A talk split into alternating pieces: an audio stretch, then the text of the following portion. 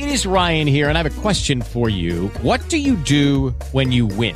Like, are you a fist pumper? A woohooer, a hand clapper, a high fiver. I kind of like the high five, but if you want to hone in on those winning moves, check out Chumba Casino. At ChumbaCasino.com, choose from hundreds of social casino style games for your chance to redeem serious cash prizes. There are new game releases weekly, plus free daily bonuses. So don't wait. Start having the most fun ever at ChumbaCasino.com. No purchase necessary. Group. Void were prohibited by law. See terms and conditions. 18 plus. Hello, it is Ryan, and we could all use an extra bright spot in our day, couldn't we? Just to make up for things like sitting in traffic, doing the dishes, counting your steps, you know, all the mundane stuff. That is why I'm such a big fan of Chumba Casino. Chumba Casino has all your favorite social casino style games that you can play for free anytime, anywhere with daily bonuses. That should brighten your day a little. Actually, a lot. So sign up now at chumbacasino.com. That's chumbacasino.com. No purchase necessary. Group. Void were prohibited by law. See terms and conditions. 18 plus.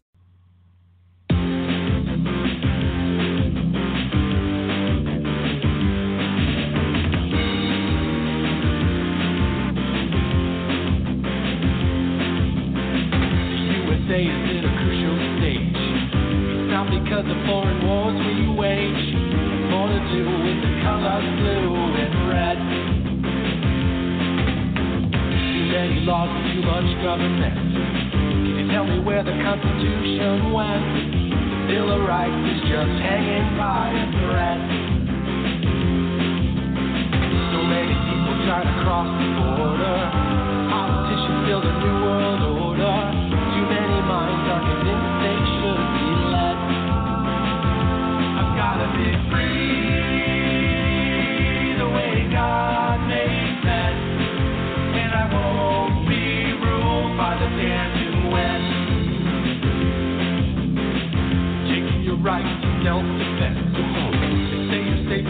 Don't make sense.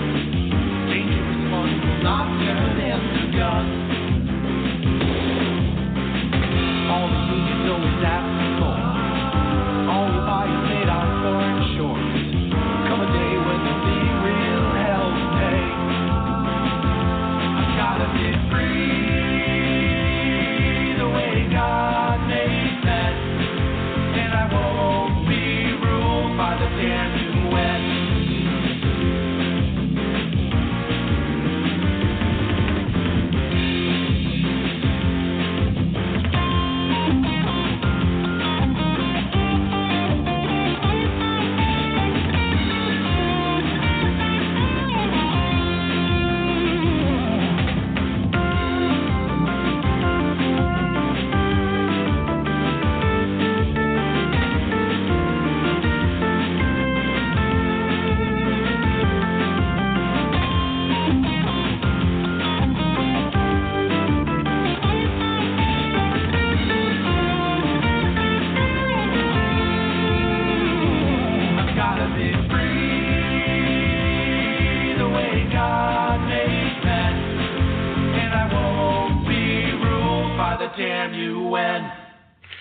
Hello and welcome to today's broadcast of Tap into the Truth. Hope you're having a fantastic day wherever you are and whatever you may be doing, with all the usual caveats, of course. With you as always, I am your ever so humble host, Tim Tap, coming to you live from historic Roane County, Tennessee, and glad to have you here. Right now, so far, that's just Chief. I'm hopeful others will join in shortly, but Chief is in the BTR chat room with me right now. So thank you very much for being here, sir. Chief is, of course, the host of a great show in its own right, goes by the handle of Simple Facts of Life. And uh, it is fantastic, well worth your time if you're listening to this show on a regular basis. Trust me, well worth your time. Go to blogtalkradio.com. Once you're on the homepage, you'll see a little search bar at the top. Put in Simple Facts of Life in that search bar, and you will be led to the homepage for his show. That show page will allow you to listen to uh, all of the great shows that are stored away in archives. Plus, you're more than welcome to join him live on Tuesdays starting at 6 p.m. Eastern. I trust that you can adjust to your time zone accordingly. All right, so lots of stuff going on, not the least of which is me feeling like I need to be whining. a better way to do self isolation than with him. Thank you, Chief. uh, lots going on, lots to talk about. Of course, uh, biggest thing I feel like doing is whining because I got a little over aggressive trying to do yard work yesterday, and in the process of it, uh, my ankle uh, was doing okay up till a certain point, and then I kind of uh, made a funny little move, and it uh, twisted and uh, it popped, and uh, it hurt. So I'm being a big crybaby again. Not that that's all that unusual, mind you. It's kind of uh, par for the course, but wow, wow, wow. I got Bringing It Boy hanging out with us too, early to the party tonight. Glad to have you here, uh, boy. Happy uh, to have you. Got Green Beasley in here as well, and uh, glad to have you guys hanging out. It's Friday, and uh, that's the way it is. For the folks that are hearing this show rebroadcast on terrestrial radio stations, great places like KYAH 540 AM, Utah's Talk Authority, or WCET 101.7 FM in Columbia, South Carolina, and by extension, WCETFM.com. Or perhaps High Point Radio, 1690 AM in New Jersey, KDIL 105.7 FM in Kennewick, Washington, or KOII 94.5 FM in Flagstaff, Arizona, for the benefit of you fine folks. The time of the live broadcast is April 17th. It's 2020. It's a few brief moments after 7 p.m. All right, deep breath, and let's get started. Okay, so it would appear that some, not all, but some of the legislatures, state legislatures, are starting to get the message they're starting to get the idea that their governors are overreaching, that they're going a step too far, that they don't have any scientific rationale for ignoring the Bill of Rights or the Constitution of the United States. They don't seem to be making a whole lot of sense with some of their restrictions. So, in a few places, there's a little bit of a revolt going on and I mean among Democratic legislators at the state level. Okay, so as backlash mounts against the state's highly restrictive stay at home order in Michigan, some of their Democratic lawmakers at the state level have begun to openly criticize Gretchen Whitmer. Uh, on March 23rd, Whitmer issued an executive order imposing the temporary requirement to suspend activities that are not necessary to sustain or protect life.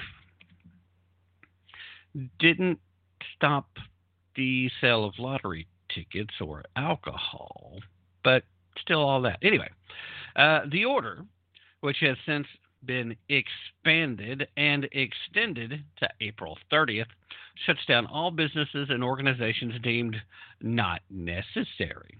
It bans gatherings of any size bars, non essential travel between residences, and mandates that larger stores shut down non essential departments and areas, including gardening centers and plant nurseries. Now, we've all talked uh, to a certain degree about various aspects of that order.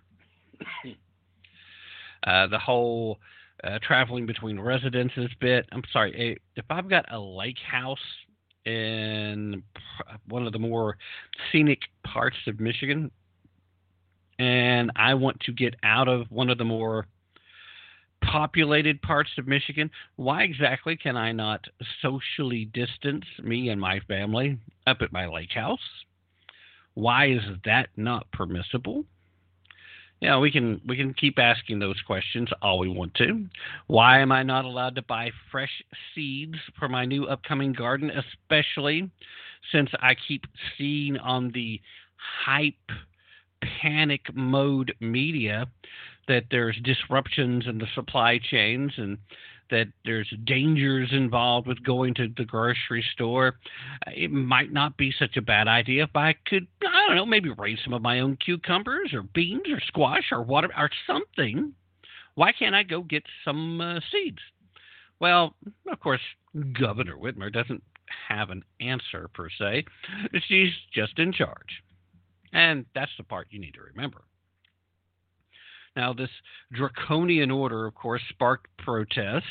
Uh, we talked about those protests in depth on Wednesday when they occurred, including the little Operation Gridlock, in which thousands of Michiganders descended on the state capitol on that Wednesday to call for a more measured approach and to warn that tyranny is worse than the virus. Now, Whitmer's orders, of course, has also prompted at least two federal lawsuits brought by several residents accusing the governor of violating citizens' constitutional rights and a petition calling for her recall that has amassed over 270,000 signatures as of earlier this morning. Four Michigan sheriffs have also announced that they will not enforce some of her orders. While Many of her critics, of course, are right leaning individuals. It's not only conservative Michiganders who are directing criticism towards Whitmer over her handling of the crisis. Some of her fellow Democrats in the state are also voicing their frustration about how she's responded to the pandemic. Reported over at Town Hall, uh, quote, Democrat Mike Duggan mayor of Detroit, called his state system for reporting COVID 19 not reliable, as hospital officials also blamed the state government for an inefficient system that ultimately leads to longer wait times. Michigan State Representative Karen Whitsett a Democrat representing the Detroit area, alleged that Governor Whitmer was given federal officials incorrect information on the COVID 19 situation in Detroit and told a Michigan news outlet that Governor Whitmer was not doing enough there is no need for me to have a conversation with someone who's not doing anything. I mean, if you're going to do something, then I want to have a conversation with you. If you're not going to do anything, I don't have time to have a conversation with you. I have people dying in my city. I don't have time to waste. That quote taken directly from Representative Whitsett. Now, Warren Mayor Jim Fouts, an independent, has also pushed back on Whitmer's handling of the crisis, telling the Detroit News, quote, I'm not going to support giving any citation. We have a large number of senior citizens, and many of them have special needs. They don't own lawnmowers, they rely on commercial services. In their joint statement of uh, dissent issued Wednesday. Sheriffs Mike uh, Borkovich, Ted Schendel, Ken Falk, and Kim Cole explained why they oppose Whitmer's executive overreach as well, saying, quote, we write today to inform the public for our respective counties of our opposition to some of Governor Whitmer's executive orders. Uh, that came in a press release that was reported by Michigan Live. Uh, quote, while we understand her desire to protect the public, we question some restrictions that she has imposed as overstepping her executive authority. She has created a vague framework of emergency laws that only confuse Michigan citizens. Rather than trying to abide by her vague framework, these sheriffs explain that they will, in fact, deal with every case as an individual situation and apply common sense. Now, that is applause worthy. I welcome the uh, addition of common sense back into the body politic anywhere we can get it in this country. Uh, back to quoting uh, this again from the uh, sheriffs in this letter. Each of us took an oath to uphold and defend the Michigan Constitution as well as the U.S. Constitution, and to ensure that your God given rights are not violated. We believe that we are the last line of defense in protecting your civil liberties. Our focus needs to be on reopening our counties and getting people back to work. We also need to be aware that this virus is deadly and that we need to continue to practice social distancing, washing of hands, wearing of masks, as well as other medically recommended measures. Together, as a community, we will overcome this pandemic, and as Americans, we will preserve and come out stronger than before. That's persevere, not preserve. Sorry. As Americans, we will persevere and come out stronger than before. This time it wasn't a typo. I just got in too big of a hurry. That's on me. I apologize, guys. Anyway, the uh, statement also concluded by saying, quote, as sheriffs of your community, we want you to know that we have your back and will continue to serve the people who have entrusted us with your protection. Now, first and foremost, it is always good, always good to see county sheriffs stepping up and uh, putting the Constitution and the citizens of their communities ahead of little tyrants. now, uh, Hey guys, it is Ryan. I'm not sure if you know this about me, but I'm a bit of a fun fanatic when I can. I like to work, but I like fun too. It's a thing. And now the truth is out there. I can tell you about my favorite place to have fun Chumba Casino. They have hundreds of social casino style games to choose from, with new games released each week. You can play for free anytime, anywhere and each day brings a new chance to collect daily bonuses. So join me in the fun. Sign up now at ChumbaCasino.com. No purchase necessary. VGW Group. Void were prohibited by law. See terms and conditions. 18 plus. to be fair, a lot of people are engaging in emergency activities, and a lot of citizens in these communities, whether it be at the state level or at the county level, have been willingly go along with them because they understand what's at stake. Generally, when lives are on the line, if we honestly and genuinely believe that lives are on the line, perhaps when we think about it more so in terms of other people rather than our own, because uh, let's face facts, we're often willing to take a lot of risk ourselves uh, that we do not want to put other people at risk. Uh, lots of times we're we're way more likely to do uh, things that we really kind of know we shouldn't, but we're like, ah, I can do that. Uh, sometimes I'm thinking my situations often involve ladders and perhaps occasionally uh, wheels of some kind. At the end of the day, though, it still comes down to the fact that even, even as we do this overreach, even as we get a grasp, as we're seeing that a lot of these models are being uh, changed up so that the projections change, as we're getting more and more actual information and actual numbers that shows that the seriousness that we were sold on the overall effects of what COVID 19 was going to do to the American population uh, seems to have been heavily exaggerated, we still do not want to endanger anyone. We don't, in general. Now, there may be a few exceptions out there that uh, just flat out, I don't give a rat's backside about nobody else. I want to do what I want to do. There, there's always people like that, okay? Do not judge all of conservatives that are concerned about the economy based on those mentalities. We don't want to put anybody at risk, but we also understand that each and every day you're alive, you're at risk. It's that simple sooner or later, something's going to get you. Whether or not it's the Wuhan bat flu stew, or whether or not it's uh, some other form of influenza, or a piano falling on your head, or Wile E. Coyote finally catching up with the Roadrunner, upsetting the entire balance of the universe, I don't know, but something is going to get you. The question is, how much do you do in the form of mitigation?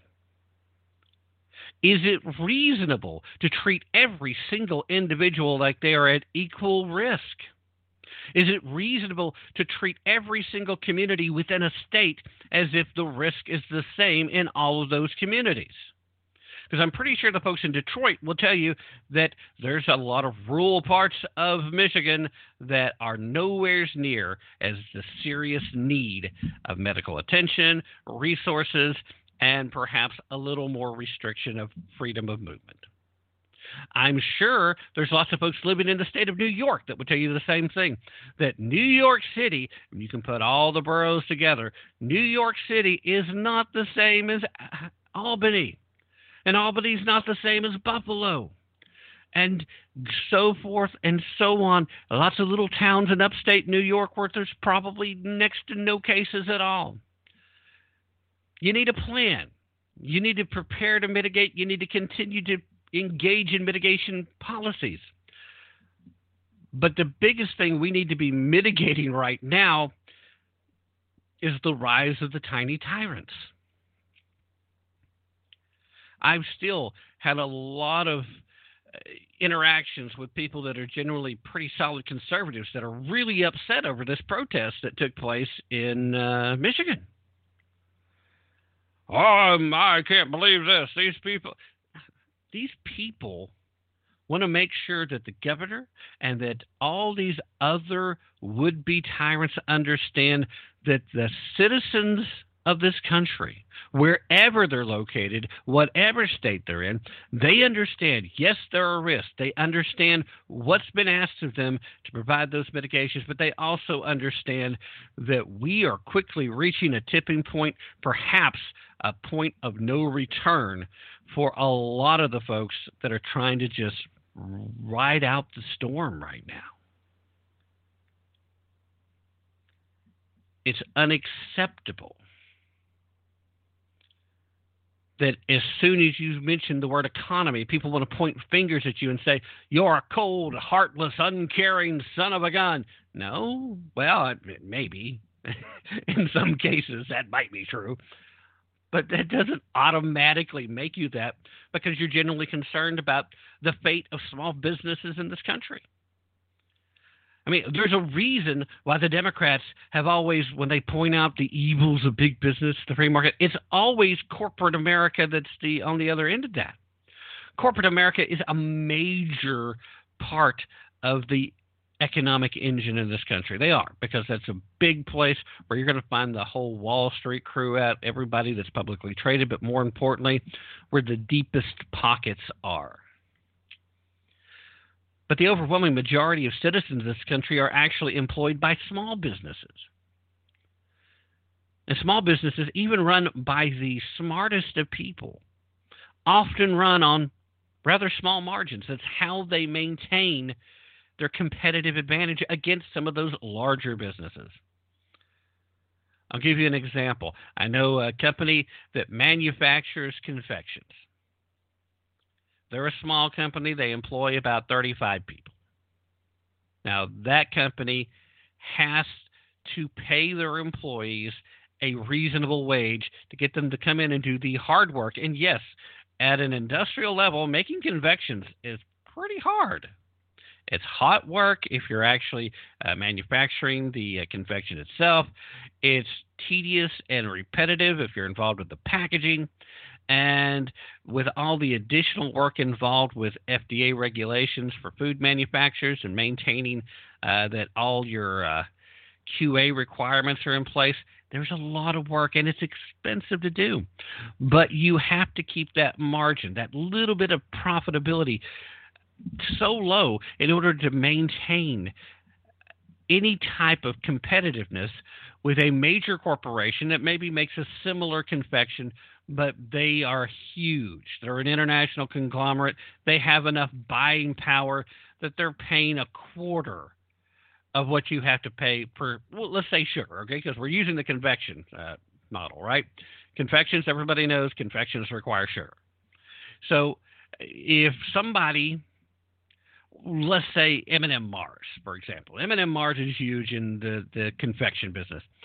The amount of money that they can spend for sugar or for cocoa or for whatever they're getting, they order so much at a time they have a huge, huge volume savings when they go and buy that. So they literally are paying pennies for the same amount of product that a smaller company has to pay.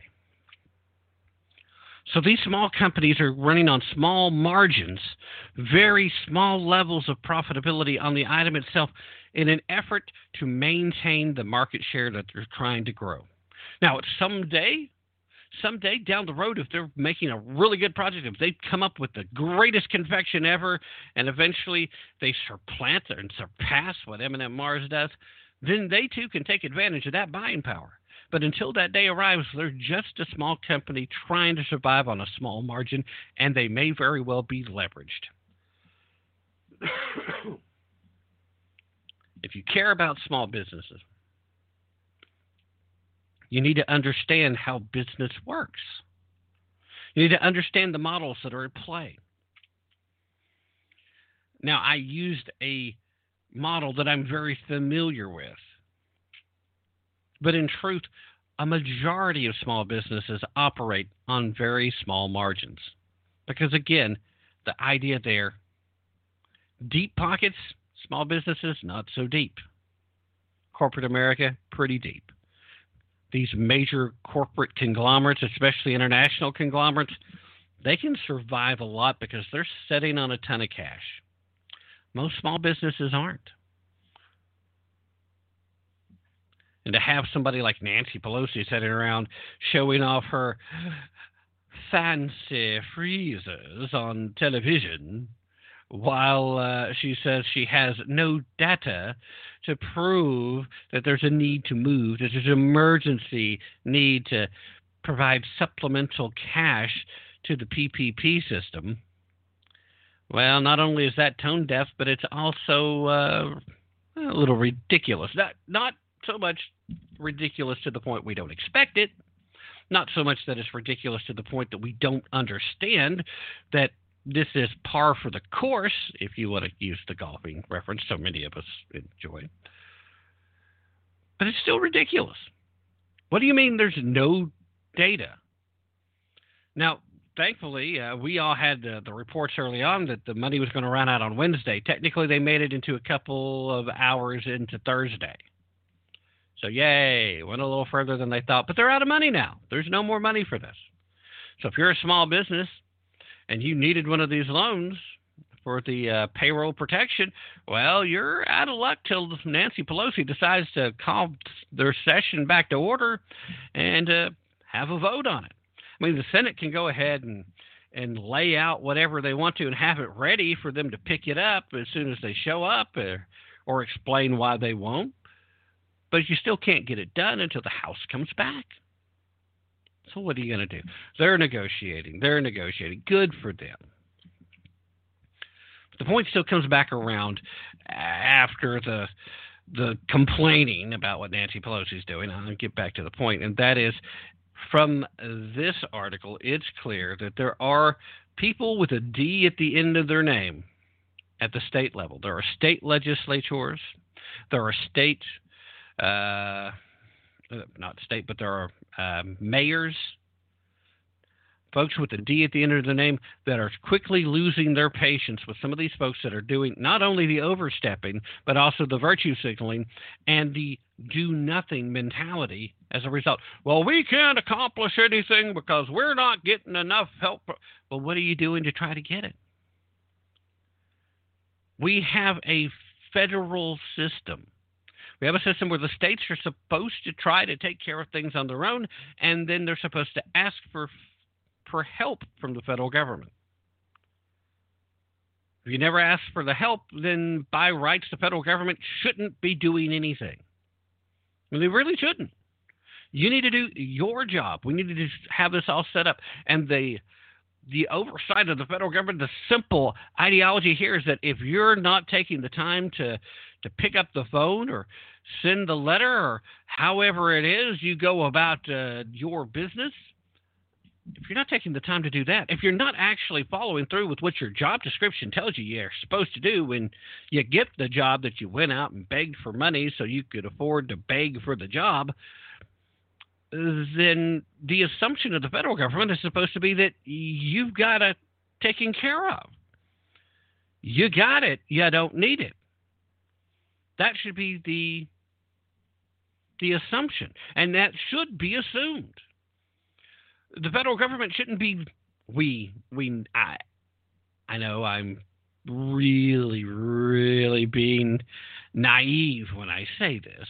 We all know that I, I tend to do that when it comes to how the government's supposed to work in comparison to how it does work. So indulge me and forgive me, but sadly.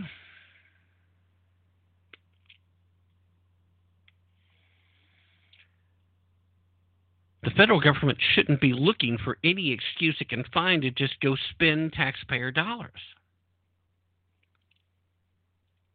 That should not be a shocking or controversial statement. I know a lot of folks, some of them with R's at the end of their name, it's not all the Democrats that would be aghast to hear such a brazen and preposterous statement. All right, so we're right about that halfway point of the first hour. So, what do you say we do that little mid hour break? We'll start off with a little uh, PSA from the CDC as uh, per the uh, arrangement, I guess would be a good thing. They asked, I said okay. And uh, we'll do an Edwards notebook or two, and uh, you know the, the usual stuff. You guys just don't go anywhere. I'll be right back. COVID 19, better known as coronavirus, has spread throughout the world. There are a few ways to help lower the spread of this respiratory disease. Wash your hands, avoid touching your face, including mouth, nose, and eyes, cover your coughs and sneezes, monitor your symptoms, and consult with your doctor. Stay at home and away from other sick people except for medical care. Clean and disinfect high touch surfaces. For more information, please visit cdc.gov forward slash COVID 19. Thank you.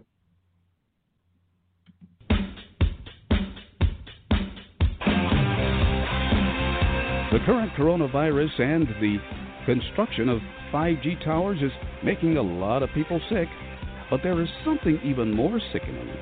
With the Lucky Land slots, you can get lucky just about anywhere.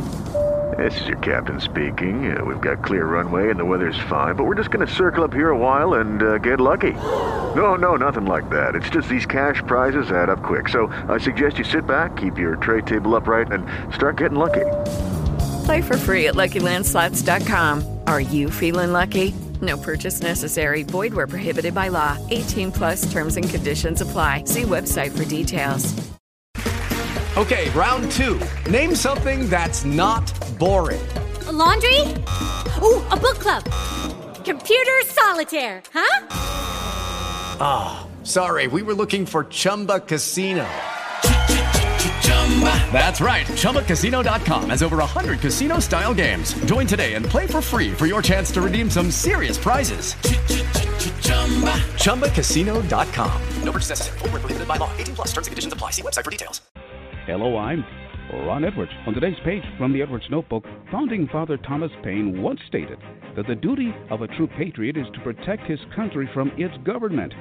For we know that the nature of government is to grow bigger and bigger and find excuses to dominate us, and if allowed, it could become a deadly enemy. Unfortunately, government officials are not content to simply govern on behalf of we the people. Too often, they seek to enact policies that either inconvenience us, cost us more, or our hard earned money, or potentially bring bodily harm. Just recently, officials of several cities chose to unleash murderers and rapists right out of prison, so at the same time sought to have gun shops closed. Hmm, because they deemed them non essential. Senator Joe Biden told a man in Michigan that he does not work for him. That is a dangerous attitude held by career politicians like Nancy Pelosi and Maxine Waters. Wake up, America. I'm Ron Edwards. Check out theronedwards.com for news updates and other great stuff. Ron Edwards, the new voice of America. Sponsored by the Tri County Liberty Coalition.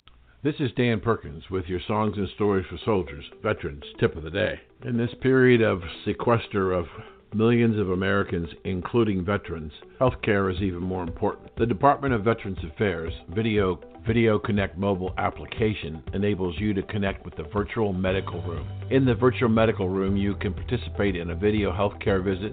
A hands on physician examination is not required. You access your provider on a scheduled date and time, just like a face to face visit at the clinic examining room. So here's your veterans tip of the day. Get enrolled in the VA healthcare system. Have an email account where the link to the virtual medical room can be sent. For more information about this important service, go to va.gov, search for VA Video Connect service. quality healthcare is just a click away. This has been your Songs and Stories for Soldiers, Veterans Tip of the Day.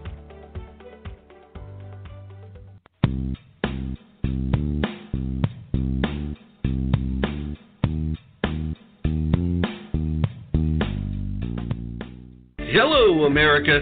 This is Tim Tapp for the Tap into the Truth Voter Apathy Project.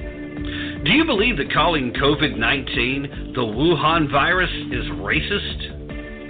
Do you think that passing laws to prohibit hormone blockers and transgendered surgeries to minors is bigoted? Do you believe that there is no reason whatsoever to question Joe Biden's current mental status? Then congratulations. You've got what it takes to be part of the Voter Apathy Project. You've already demonstrated that you don't understand the difference between describing where something comes from and racism. You've also demonstrated the fact that you don't understand that protecting children from potential lifelong harm is actually the job of adults. And you've also demonstrated that you've clearly not been paying any attention whatsoever to Joe Biden over the last several months. But then again, who can really blame you?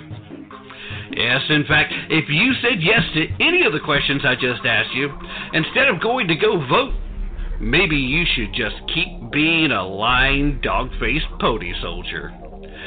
That's right.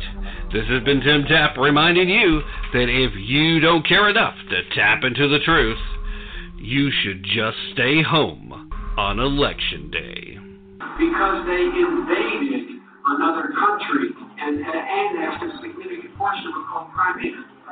He's saying that it was President my boss. It's his fault. So We hold these truths to be self-evident. All men and women created by the go. You know the you know the thing.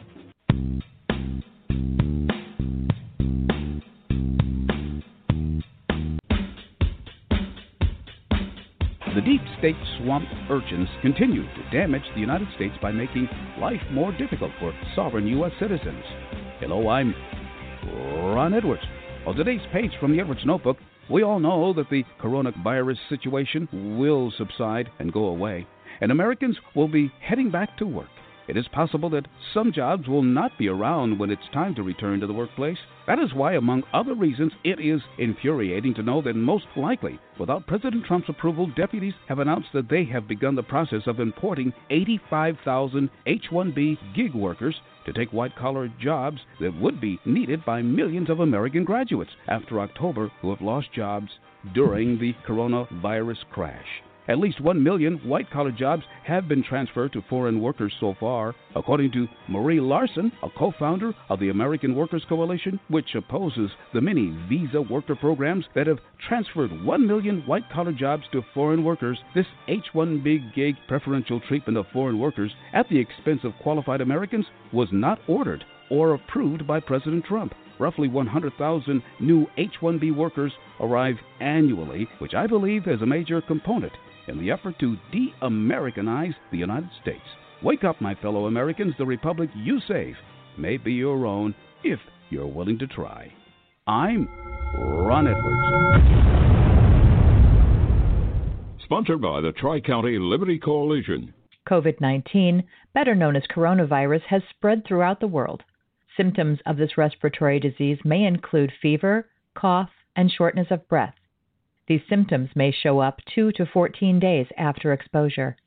If you are experiencing these symptoms and have come into contact or are in an area with an ongoing outbreak, please call a hotline and or consult with a physician. Clean and disinfect high-touch surfaces.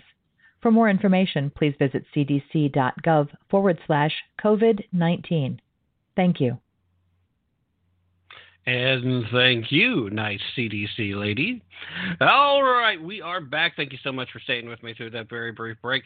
Uh, naturally, uh, we do have to continue all of our common sense mitigation standards that, well, technically, we probably should have all been doing before. You know, proper hand washing. Now, the social distancing thing where you maintain uh, six feet or more between folks. That's that really does go against our nature, doesn't it? I mean, we, with the few exceptions out there, uh, some of us are just rather antisocial, but for the most part, we tend to be a social group kind of mentality uh, among humanity. We usually like the company of others, even if we're just hanging out and not really saying much. Uh, we just have this thing where typically we don't like being alone. So that part's a little tough. It's a little different. But the hand washing thing, there's some folks that's acting like it's the first time they've even heard of the concept of putting soap on their hands. Ah, what's this strange stuff? Uh, let's just continue to be smart moving forward.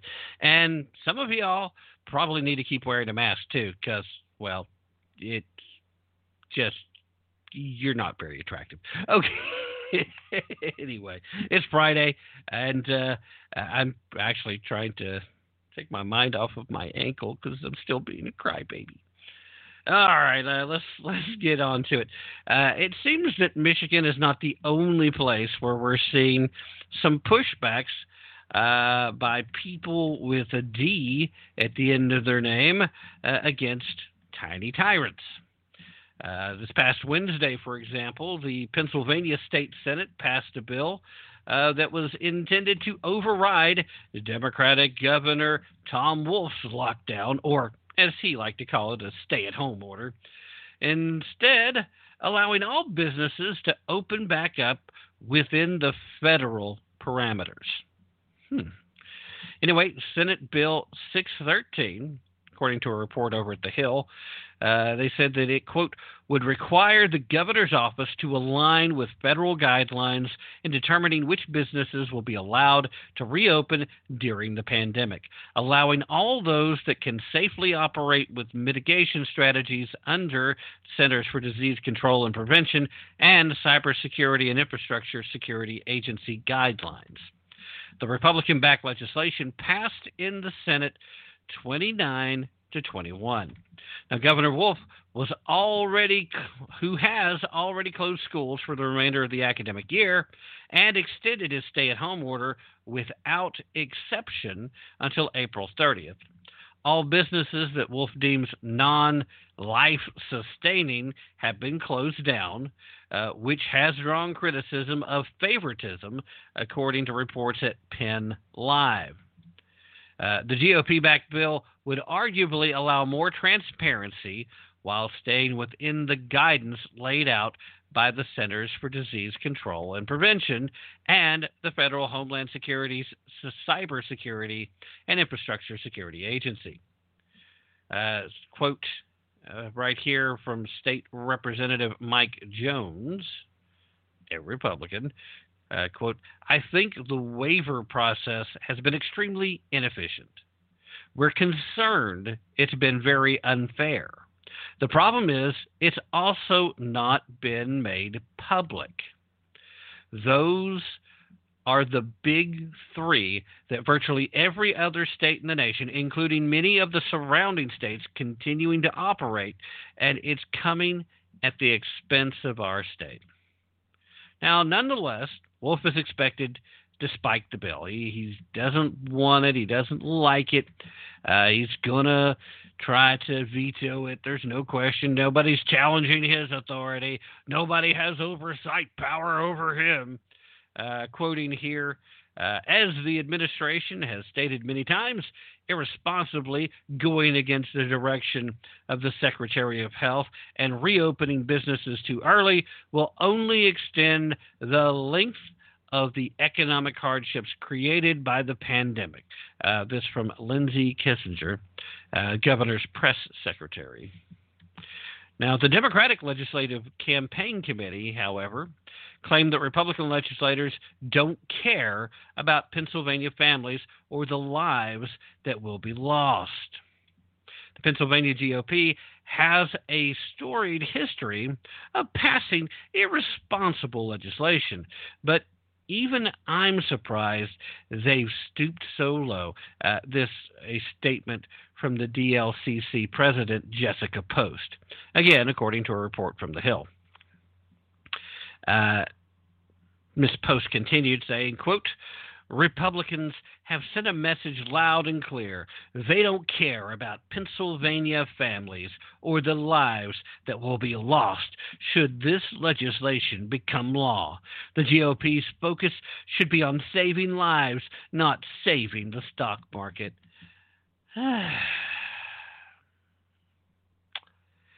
Earlier this week, Governor Wolf entered into a partnership with six other northeastern states. That includes Rhode Island, Delaware, Connecticut, New Jersey, Massachusetts, and New York. Uh, this partnership is designed to coordinate on when and how to end the lockdown. Uh, quote uh, from uh, New York Governor Andrew Cuomo here uh, if you do it wrong, it can backfire and we've seen that with other places on other places in the globe. What the art form is going to be here is doing that smartly and doing that in a coordinated way. While the delays build up, Americans across the country are starting to speak out against the lockdown measures. On Wednesday, for example, thousands participated in the protest in Michigan state capitol against the Democratic governor Gretchen Wilson. I'm sorry, Gretchen Whitmer. I know a Gretchen Wilson. uh, Gretchen Whitmer. Uh, and uh, according to the Democratic governor's executive and inconsistent stay at home order, uh, there's been a lot of pushback there. But despite the party leads, there's several state legislatures that voted for this bill. There were Democratic senators that voted This is literally a bipartisan bill. The Democrats have control in the state Senate in Pennsylvania right now. There could not have been a passage of this bill at the Senate without Democrats being on board. Now, none of them want to come out. None of them want to be vocal. None of them want to run the risk of having the Democratic powers in the state cut them off. But they still look at this and they know they have to look at their constituents in the eye. At some point, even if it's over a video camera during a Zoom call, they're going to have to be answerable to these folks at some point. So they're getting the point. None of them want to be in front of TV cameras. None of them want to be in front of a reporter's microphone. They don't want to be given sound bites over the radio. They don't want some local reporter writing up the big story. But at the end of the day, there is still pushback. There is still some people that have that big old. Judy was boring. Hello. Then Judy discovered ChumbaCasino.com. It's my little escape. Now Judy's the life of the party. Oh, baby, Mama's bringing home the bacon. Whoa, take it easy, Judy.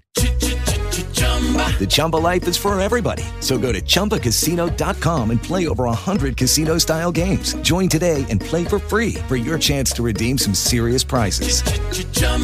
ChumbaCasino.com. No purchase necessary. Void where prohibited by law. 18 plus terms and conditions apply. See website for details. With the Lucky Land slots, you can get lucky just about anywhere. This is your captain speaking. Uh, we've got clear runway and the weather's fine, but we're just going to circle up here a while and uh, get lucky. No, no, nothing like that. It's just these cash prizes add up quick. So I suggest you sit back, keep your tray table upright, and start getting lucky. Play for free at LuckyLandSlots.com. Are you feeling lucky? No purchase necessary. Void where prohibited by law. 18 plus terms and conditions apply. See website for details. D at the end of their name that realize some of these folks are going just a little too far. Now, I would say probably more than a little in some of these cases, but you have to understand the mindset of the people we're talking about.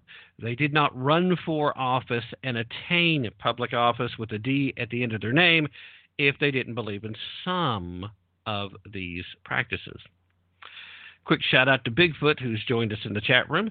Missed you uh, the last few days there, Bigfoot. Glad to have you back in here. Bigfoot is, of course, a blogger extraordinaire. You can find his stuff over at bigfootsplace.blogspot.com.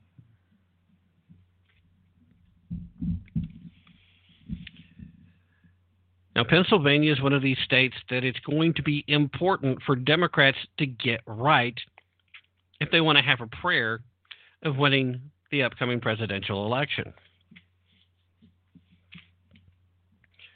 There are states, Rust Belt states in particular, places like Michigan and Ohio, that the Democrats still are scratching their head and trying to figure out how it was that Donald J. Trump won those states. He won those states by not blowing a bunch of smoke up their backsides and by acting as if business and America should be the first priorities of any administration. With the understanding that by putting America first and by putting businesses in a position where they can be successful, that does the most good for the highest number of people. It puts you in a position where you can lower taxes and still have more income. It puts you in a position where governments can have a windfall of uh, money while lowering taxes because they create conditions that businesses can be successful in. And when you create those situations, you spur new companies and more growth. You increase the economy, you grow the economy, therefore creating more jobs. And presumably, uh, some of these jobs are good jobs, and some of these jobs are really good jobs. And it's up to the individuals to take advantage of these opportunities. But the government's role is to, as much as possible, get out the way. That's the role. That's that's what government should be doing. The primary role of government is to protect our civil liberties. And that's a, a phrase that gets thrown around a lot by folks uh, that typically lean to the leftist mindset but they use it all wrong because they've redefined what civil liberties. I mean, your civil liberties is the rights that you have, the God given rights that you have that government has been enshrined to protect. Civil liberties does not pay special heed to what color you are, what ethnicity you are, what religion you are, what part of the country you come from. Civil liberties are your God given rights that our government was formed to protect. I know I'm repeating that, but there's a reason I'm repeating it. It's because even though I know the majority of the folks hanging out here with me live right now are well aware of this, I don't have to continue to preach to the choir. I still see the numbers every week, and this show continues to get more and more plays. I'm getting more interest from more uh, radio stations as well. So hopefully soon we'll have a few more additions to the terrestrial radio side of the uh, rebroadcasting. Maybe even a few more live streams. Get those live simulcasts going. There's a growth in the message because the message makes sense and there's more people starting to wake up and realize the very thing that I keep complaining about. Why aren't more people? See- well, there are more people seeing it. Establishment politicians, regardless of party, are the problem. That's one of the reasons why, all the way back, all the way back to George Washington, we were warned about party politics from the very beginning. It's a bad idea. It's a bad idea eventually eventually what's going to happen you know these folks they want to they want to pool resources and yeah that's great. If to help some folks get elected that probably couldn't otherwise but at the end of the day it's only a matter of time before it starts being more about uh, uh, teams trying to win than doing the work of the people. So George Washington was part of that first uh, generation there who understood that everything they had done to liberate this country from the tyranny of the British crown at the time was intended to create a government that was for and by the people. It was intended to establish for the first time ever a nation based on the principle that the citizens were the sovereigns and that public servants went to do the work. I, it blows my mind to still hear people like Nancy, Mimi Pelosi talk about uh, being a public servant.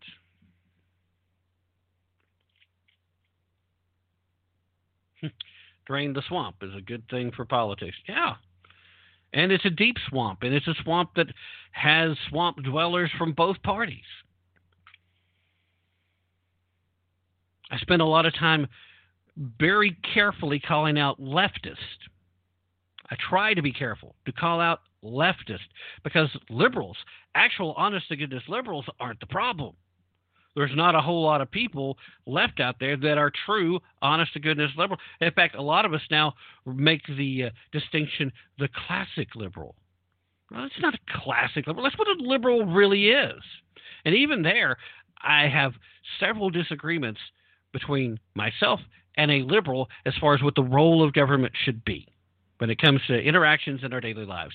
But the one thing that I fully agree with 100% of the time with the liberal is the fact that our freedoms and our liberties must be preserved, and we must be ready to stand against our government at any point that it becomes necessary. As soon as these tiny tyrants start popping up, we have to be prepared to answer because it's on us, it's our responsibility, it's our country.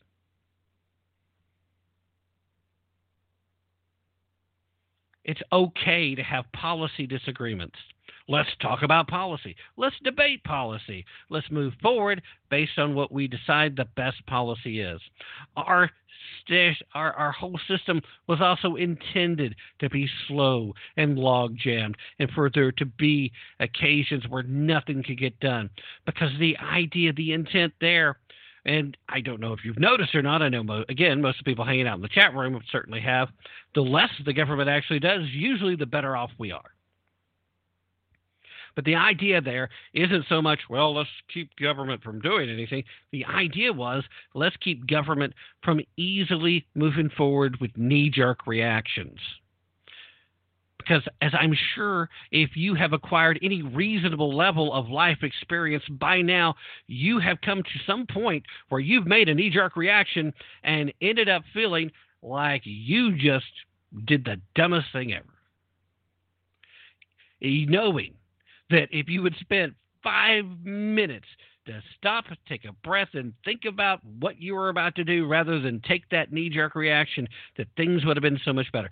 Falling into a trap, something you should have known better than to do. Knee jerk reactions and emotion is what leftists deal with. They push these grand pie in the sky ideas of collectivism and try to make us believe that that's the only way that we'll ever be happy when it's just the opposite. Human nature requires achievement. Collectivism drains the human soul. Collectivism pushes a mentality, it allows the human nature to want to be a little lazy. Now, again, there's exceptions to every rule, but for the, the majority of humanity, we'll be as lazy as we can get away with. When we can get away with just sitting back and having our needs met, it crushes our souls because then we have no sense of achievements. We have nothing we accomplish.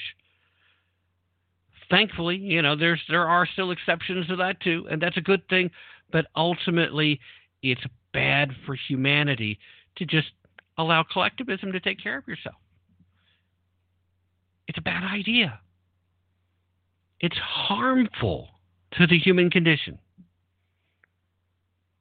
And all you have to do is look at not only not only at the examples of the past, but also the examples of corruption that also arise in collectivism, because ultimately that's the real concern. Because it's also that soul crushing that turns ordinarily good people into swamp dwellers. It's what turns ordinarily good people into corrupt individuals. And that is why collectivism will never work. It's a bad idea to begin with because of what it does to the people that participate, but it will never be successful long term because eventually you end up with corruption. Because again, humanity, you may start out with the most benevolent dictator ever. It's like, here, I'm just going to give you edicts. We do this, everything's divided up, we're good. You may even have that second generation when somebody new takes over and they're the new next person in charge to still be just as benevolent. But it's only a matter of time before corruption seeps in to whoever's running that show.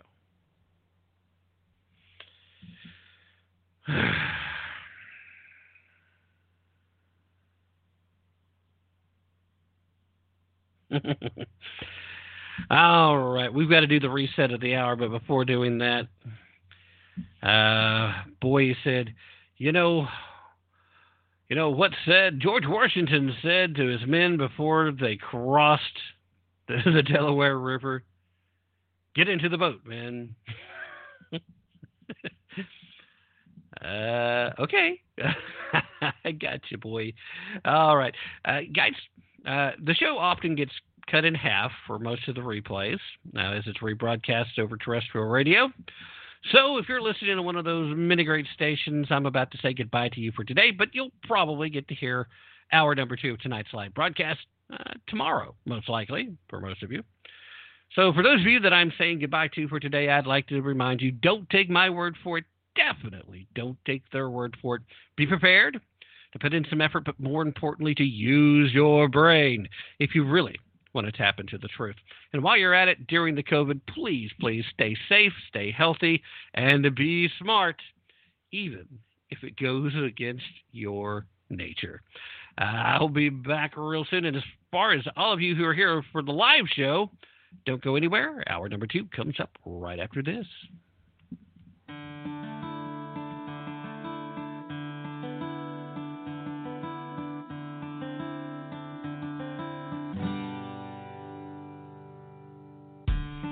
Like a thousand years since we had real fears, but the old ones won't forget.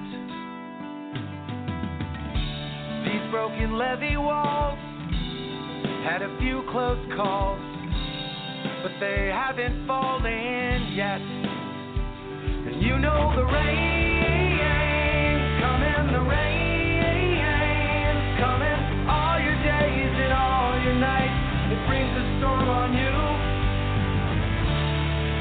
sun beats down and it bakes the ground, and you watch the rich land die.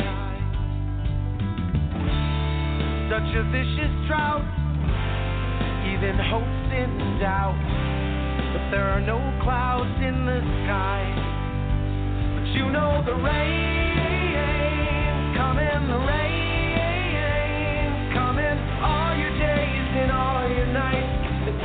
on you.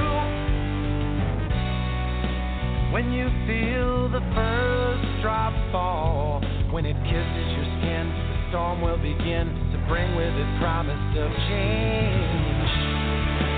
When you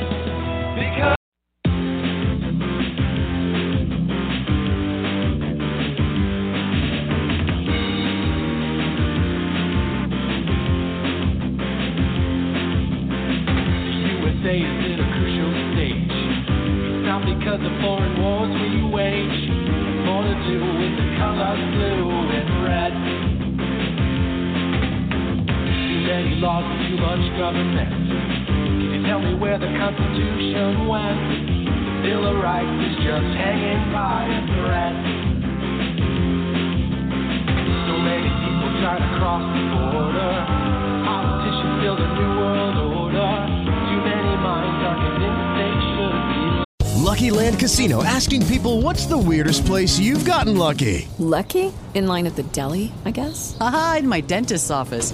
More than once, actually. Do I have to say? Yes, you do. In the car before my kids' PTA meeting. Really? Yes. Excuse me, what's the weirdest place you've gotten lucky? I never win and tell. Well, there you have it. You can get lucky anywhere playing at LuckyLandSlots.com. Play for free right now. Are you feeling lucky? No purchase necessary. Void where prohibited by law. 18 plus. Terms and conditions apply. See website for details.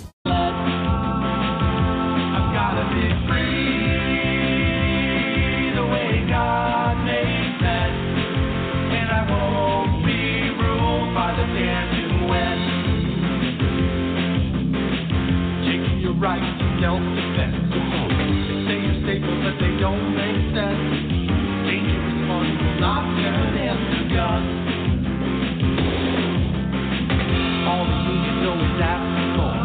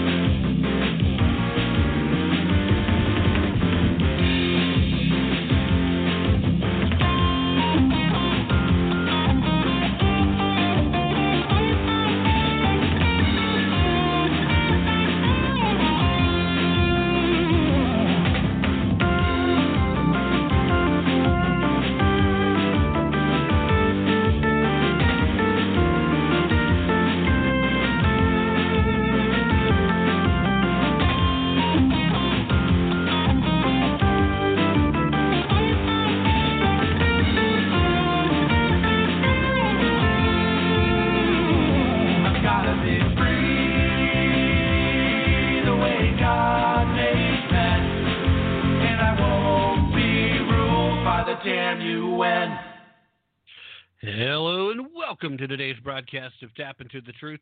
Hope you're having a fantastic day wherever you are and whatever you may be doing, with all the usual caveats, of course.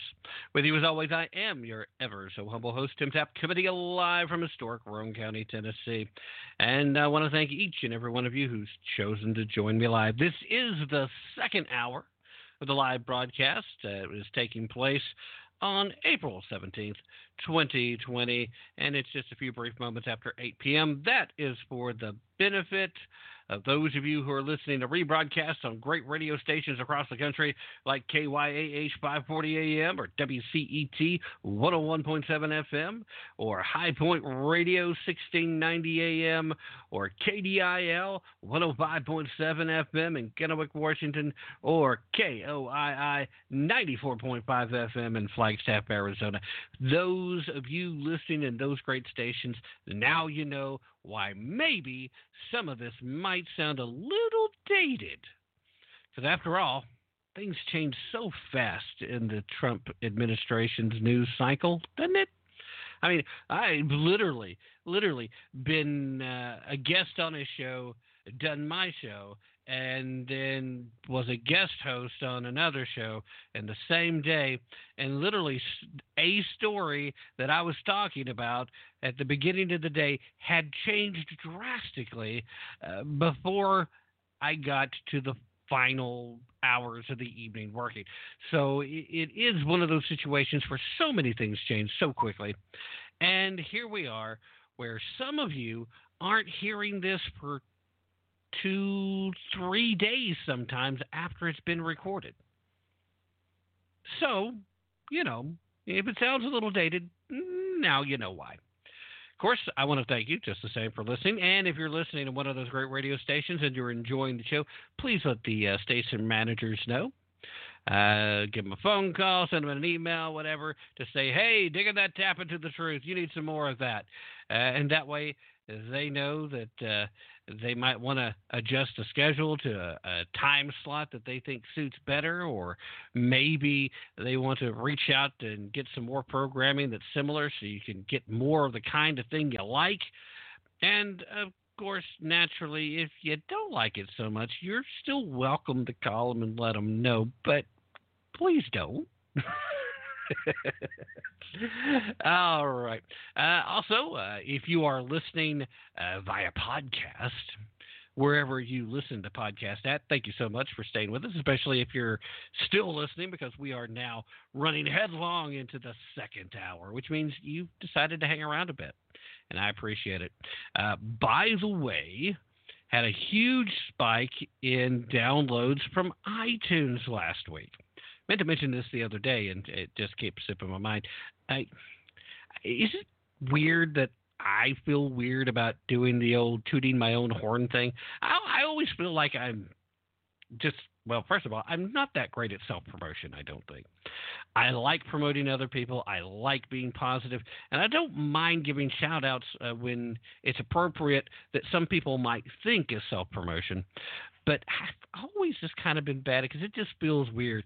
Yeah, I I really do mean that uh, ever so humble bit at the beginning of the show. I, I really do. I I'm not a particularly boisterous or bombastic person. If I get to know you well enough, then uh, I do like to have fun. I like to cut up and joke, and sometimes you can just be uh, taking things to an extreme and maybe even get a little loud when you do it. But for the most part, I'm just a quiet, thoughtful person that doesn't doesn't feel like I should be out here saying, "Hey, hey, look at me, look at me," which is really weird because here I am behind a microphone saying, "Hey, hey, listen to me." So it's kind of weird. I get it.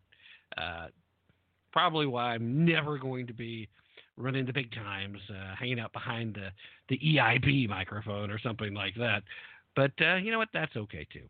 Uh, it's not where I belong, I don't think. Now, that's not to say if anybody out there looking for guest hosts uh, for one of these great networks, if you're looking at somebody and you come across this and you're saying, "Oh, he just said he doesn't want to do it," no, no, that's not what I said. Just said that I'm not likely to get there. If you feel like making a phone call, I'll see what I can do. More importantly, you'll see what I can do. Okay, so there's enough of that. It's Friday, and I'm feeling surprisingly good for the pain that is currently in my ankle. Thank you, boy. Boy says, "Don't sell yourself short," uh, and, and I don't feel like I do. I just I get behind here. I enjoy it because it's very cathartic for me, and I enjoy getting to to have conversations uh, with you guys hanging out. I appreciate everybody coming into the chat rooms, and even when you're. Uh, I appreciate uh, you guys getting in here and conversing with each other, and uh, it, it, does mean a lot to me that you guys hang out because this is as much a social media thing as anything else. I just get to be vocal, and thankfully, because of uh, some great radio stations around the country uh, and some really great people working at a couple of them, I get to do the live thing and uh, be part of their broadcast, and uh, that's a lot of fun for me. So a lot of uh, shout outs and thanks for people like Annie uh, and Ron Edwards and uh, uh, Michael Vera, who've all been kind enough to and uh, believed in me enough to let me sit in and uh, be a part of their shows and to either be a co-host or guest host on various occasions. And uh, of course, for all the different folks that have had me on as a guest, I appreciate that. Well, it uh, includes uh, folks like Don Smith, and uh, you know, it's it, it does it's it's humbling and it's appreciated to know that uh, people are listening well enough. Um, let's see. Chief says Tim's selling himself shorter than Mickey Rooney. well, that's kind of short. I'm I'm digging the the uh, the reference here. Uh, the references here. A lot of uh, a lot of references lately. Uh, the uh, Charlie McCarthy bit. Uh, was it was it Wednesday? I think it was. I think it was Wednesday night. Uh, Sheep in the chat room, we were talking about Chucky Schumer just doing whatever Nancy Pelosi wanted. So uh, he said that Nancy Pelosi was uh, Edgar Bergen to Chucky Schumer's uh, Charlie McCarthy. It's like some of these pop culture references. I I really like them, but I don't know how many young folks are going to get these. But that's okay. Uh, I appreciate it. Okay. Um, you know what? There's actually stuff going on in the world outside of the United States. and uh, some of it is not even COVID 19 related. So I got a couple of stories right now, both from the international stage, that are not COVID 19 related. But both, I think, fall firmly into the camp. Back when I used to do this show just on Sundays, here at BTR. Uh, what I used to do, believe it or not, uh, I started out over at Spreaker. And uh, of course, I still uh, still syndicate stuff over to to Spreaker, and Spreaker is actually how I designate out to a lot of the other podcasting sources like Deezer and Aha Radio and iTunes and, and all that I do from over there uh, rather than here, just because BTR kind of missed me. And they're changing uh, how they do your RSS feeds so frequently uh, that it's really, really difficult. Uh, the only place I've ever been able to get them to consistently switch them over properly is over to Spreaker. Ever since the big merger happened, it it became pretty consistent over there. but Spreaker's always been really good about it. But anyway, I started doing shows over at Spreaker, and I was doing like a Monday, Wednesday, Friday thing over there. And then when I first started over here at BTR, I just did Sundays here, but I kept doing. I switched it over to like a Tuesday and a Thursday thing on Spreaker, and, and I'd have different shows. And because I knew at that point in time it was a very different audience, I would do a lot of lap over, and sometimes even had some of the same uh, titles because I would still had the primary show the same. But uh, I went ahead and merged all that later. But uh, anyway, the point being is that I had a, a, uh, segment on the Sunday shows here called uh, Outrages of the Week and Headlines You May Have Missed and the Conspiracy Corner and various things like this. This clearly could fall into both the headlines you may have missed and the outrage of the week. Here, let me just jump in. I've already prattled on too long. I'm never going to get through this segment now. Okay, so the leaders of Hamas living outside the Gaza Strip, they're desperately searching for a country that will agree to have them at this point. And according to a recent report, one country seems prepared to play host to the Hamas leaders. Want to guess? I bet you guys could get it right. In fact, I bet Bigfoot already knows. This is the kind of thing Bigfoot's on top of all the time. Yes, that's right, ladies and gentlemen. Our so called NATO ally Turkey. Now, two senior Hamas officials uh, have already decided to settle in Turkey, apparently after getting the green light to do so from the Turkish President Erdogan. Three other Hamas officials uh, also relocated to Turkey from Qatar or Qatar and uh, Lebanon, respectively. Uh, some of these folks, wife and children who are based in the Gaza Strip, are expected to join uh, these folks as they now live in Turkey, expected to be there in the very near future. Now, the article I'm reading from, or that I'm using this from, does have names. I, however, am not about to attempt to butcher them so badly. My East Tennessee tongue is not going to get them anywhere close to correct, so I'm not even going to attempt it. However, the story is from the Gatestone Institute and is always the case. If you're so inclined to pick up the pieces in between, I do put links onto the Tap into the Truth Facebook page for every single story I cover. I don't always share all of them on my personal stuff, so you still may want to go over. This one, however, is on both. Now, presuming that Facebook hasn't fact checked everything and tried to hide it, but it should be available if you're interested. Anyway, these folks, some of which who left the, the, Gaza Strip back in December of 2019, have reportedly been banned by the Egyptians from returning to the Hamas ruled coastal enclave, which is home to some 2 million so called Palestinians.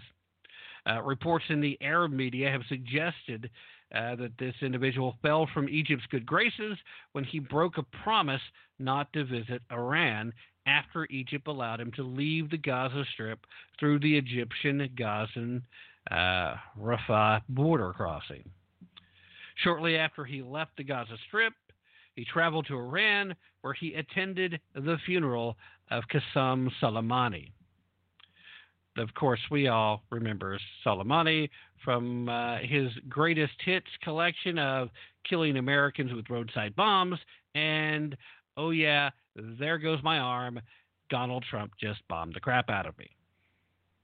Of course, you know, that was right after he did the travel guide uh, for uh, Iraq's airport.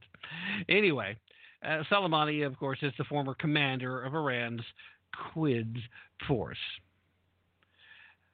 who was, and I'm digging this, assassinated in a targeted U.S. drone strike on January 3rd in Baghdad. I don't think assassinated is the best word usage. I mean, words have power and words have meaning. And when you're an international terrorist who's actually been made a general and a high advisor to a regime that runs a theocracy that supports terrorism around the country, and you are a terrorist that is in the process of training other terrorists to attack U.S. soldiers and U.S. interests, that also translates to our allies in a place where we have spent a lot of time, energy, effort, treasure, oh yeah, and blood in an effort to, to try and bring some semblance of sanity to that nation, then I don't think assassinated is the actual word. I think brought to justice is a much better phrase to put in that place. Qasem Soleimani was brought to justice in a targeted U.S. drone strike on January 3rd in Baghdad, Iraq. Soleimani, of course, who the U.S. designated as a terrorist in 2005, was also personally sanctioned by the United Nations and the European Union, meaning that everybody who's involved with it, even just the virtue signaling of the notion of liberty and Western civilization, saw this guy as a terrorist and a threat to freedom. In a speech at the funeral of Soleimani in Tehran, uh, this guy, Henye, I think, uh, I, like I said, I just, I'm, I'm never going to get this one right. Anyway, in the speech at the funeral, the dude was the head of the Hamas political bureau.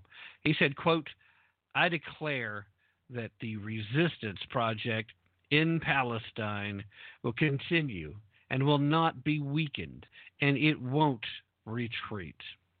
He also praised the slain Iranian military commander as a martyr of Al Quds, who made great sacrifices in order to safeguard Palestine and the resistance. Now, I love how they keep talking about Palestine like it's a real place. Don't you? Hey, uh, you're you're not going to keep threatening this place over here that doesn't exist anywhere on a map that's actually a real map and not just something that Ilhan Omar or Rashida Tlaib uh, hand drew uh, before going to a meeting.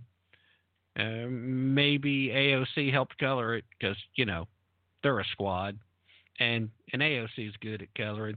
She almost always stays in the lines. Anyway, Hanani's visit to Iran and Hamas's continued anti Israeli activities and terrorist attacks have enraged Egypt, which has been working hard to achieve a long term ceasefire agreement between the Hamas faction based in Gaza and Israel. The Egyptians are apparently also angered by Iran's continued military and financial support for Hamas and Palestinian Islamic Jihad, the two major players in the Gaza Strip. Arab countries have had previously welcomed Hamas leaders and permitted them to establish bases and use their territories to plan terrorist attacks on Israel. Eh, but now they all these Arab countries seem to be turning their backs on Hamas because they're untrustworthy. There's a bigger thing at play here too. When it comes to these folks claiming to be Palestinian, it's it's a lie that they've been telling themselves and their people long enough now that I think a lot of the average everyday so-called Palestinians probably don't know that they're not actually Palestinian. They probably really really have no idea that mm, they're descended from Jordanian exiles. And I know it ruffles some feathers sometimes when I actually make this assertion. And certainly some of the people living in the strip claiming to be Palestinians aren't from that grouping, but none of them are actually from any place that's called Palestine. That's part of why the Arab community didn't give a rat's backside until they rebranded themselves as Palestinian and said that they will fight to their last breath uh, to uh, reclaim the territory that is now known as Israel. Because obviously the Arabs, who have been Islamized, which is a real word I didn't just make up, okay, maybe I did. And uh, they then want to see Israel wiped off the face of the earth. So what happens? A group like Hamas, a known terrorist organization, manages to take over after the PLO falls apart. PLO also a known terrorist organization in its time. Uh, there's still semblances of the PLO, but they're nothing like they used to be. Um, well, as far as strength's concerned, the idea is still the same though.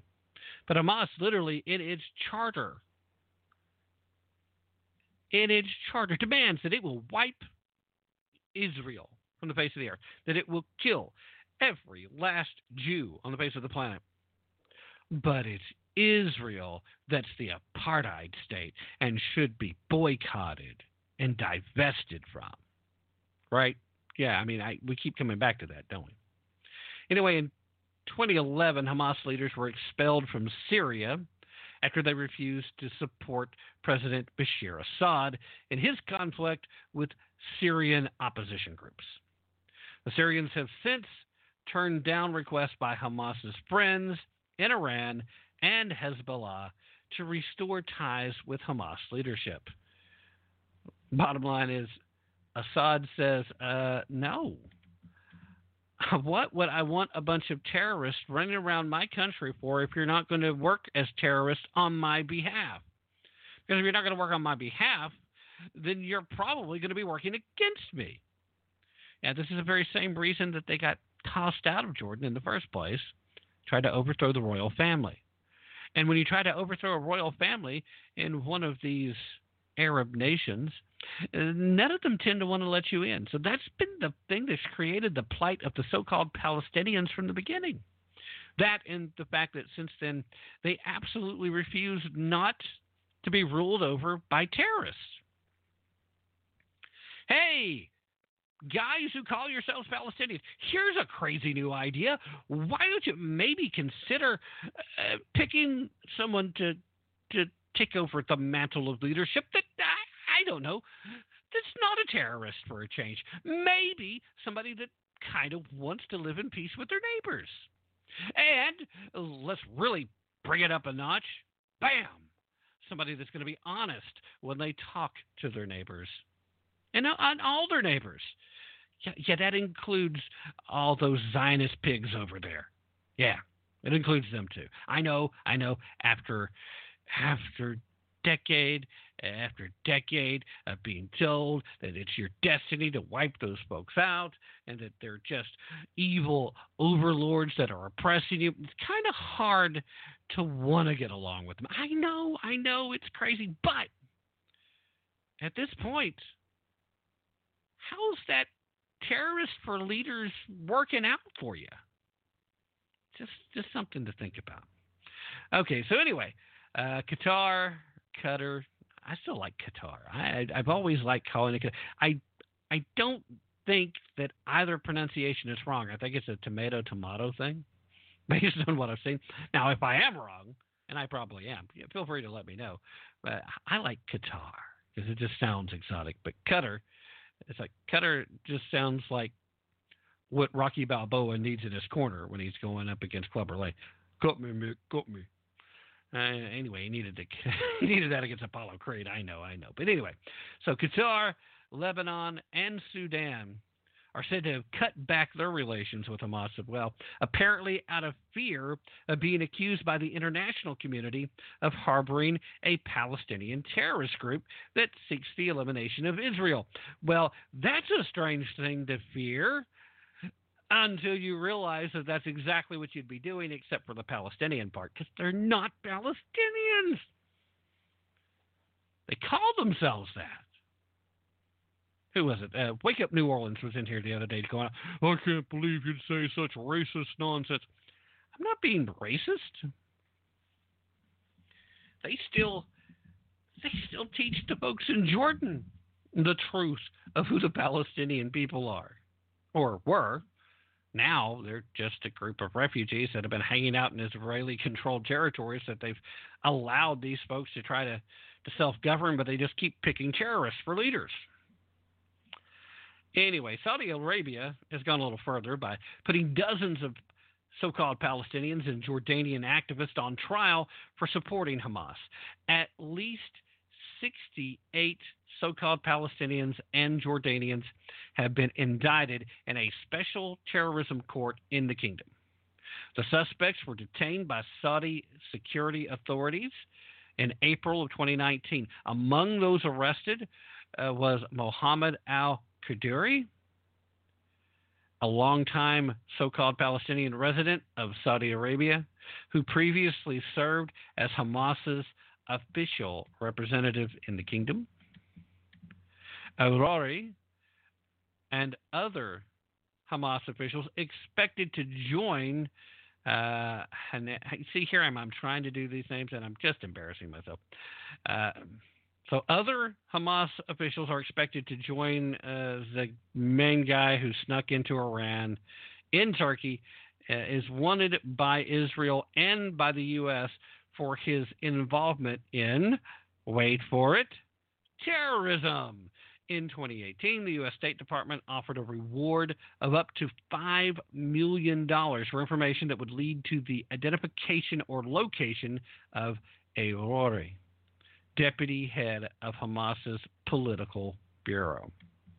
Now, according to uh, the Intelligence and Terrorist Information Center, uh, Arouri is a key figure in forming ties between Hamas and Iran and Hezbollah and is involved with the construction and handling of Hamas terrorist infrastructures in the West Bank. In 2014, he was had been uh, shuttling between Lebanon and Turkey, and for the past few years, uh, announced that Hamas's responsibility for the June uh, 12th, 2014 kidnapping and murder of three Israeli teenagers in the West Bank. In 2015, he left Turkey after unprecedented American and Israeli pressure on Turkish authorities, according to a Hamas source. Quote, he decided to leave Turkey voluntarily so as not to embarrass Turkey, which was facing huge pressure from Israel and the U.S. administrations. But that was then. And now, in recent months, uh, this main guy has become a regular visitor to Turkey, where he's warmly received by Erdogan and other senior Turkish officials. Last month, said that while Hamas has a strategic relationship with Iran, it also maintains ties with Turkey and several other countries, saying, quote, we need Arabs and Muslims to stand with us against the deal of the century. Yeah, that's the one to try to actually bring peace between the so called Palestinians and the Israelis. You guys remember that, right? Uh, got to stand against the deal of the century, explaining that U.S. President Donald Trump's recently unveiled plan for the Middle East, quote, all Palestinian factions are entitled to preserve their strategy. Translation We want it all from the river to the sea. Translation We're allowed to continue terrorist activities and do whatever we. Literally, Eric Cartman. Whatever, whatever, I'll do what I want. That's that's what you're saying here. All Palestinian factions are entitled to preserve their strategy. Hamas believes that Palestine is from the river to the sea literally talking about from the Jordan River to the Mediterranean Sea. Hamas will not recognize Israel. They refuse to. And Iran's reported willingness to host Hamas leadership most likely comes from his long-standing support for the Muslim Brotherhood. Erdogan's ties to the Muslim Brotherhood go back to the 1970s when he was one of the trusted political pupils of the father of Islamism in Turkey. Another name that I'm not about to pronounce. now, Lorenzo Vidino, director of George Washington University's program on extremism, pointed out that since July of 2013, overthrow of the Muslim Brotherhood's Mohammed Morsi as president of Egypt, Erdogan has sought to provide a safe haven for persecuted members of the movement. According to a news website in the area, they noted that in addition that the dozens that dozens of Muslim Brotherhood figures living in exile today in Turkey are some of the movement's most powerful and influential figures. These Brotherhood leaders and their relatives live a comfortable life under the protection of Erdogan's administration, according to the website. As Hamas is an offshoot of the Muslim Brotherhood, surprise, surprise, in case you didn't know, Erdogan's reported readiness to welcome its leaders into Turkey really isn't that much of a surprise. It seems that Erdogan is trying to help the Muslim Brotherhood extend its influence across more regions while serving as the spiritual leader of the movement. If the reports about Erdogan's readiness to invite Hamas leaders to live in Turkey are true, that would also turn Erdogan into the spiritual father of a terrorist group that seeks to destroy Israel and replace it with an Islamic state. Not to mention, also, it would make him an enemy of the United States, an enemy of Israel, an enemy of the UK, and presumably an enemy of the EU. However, most of the EU is willing to bend over and just be colonized. It now remains to be seen whether the international community, including some Arab countries like Egypt and Saudi Arabia, demand that Turkey distance itself from Hamas. That would be the smart thing to do. A Hamas move to Turkey would mean the terrorist groups would continue masterminding and carrying out terrorist attacks against Israel, but not just against Israel. Thing is, though, this time while they're doing this, they'd be doing it under the protective eyes of Erdogan himself. Remember, this is the man that was upset. This is the man who was angered that we would make references to.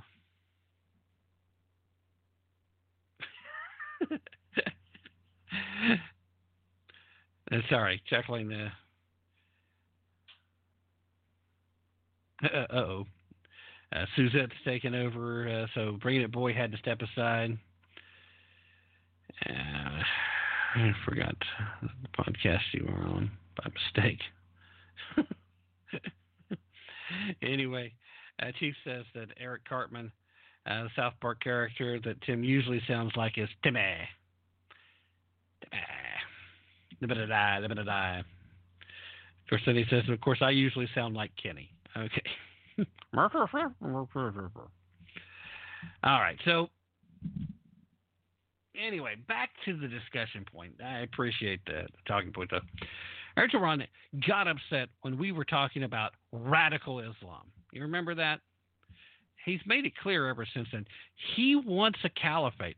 He was working against ISIS only because he doesn't want ISIS to be in charge of the caliphate. He wants to be in charge of the caliphate.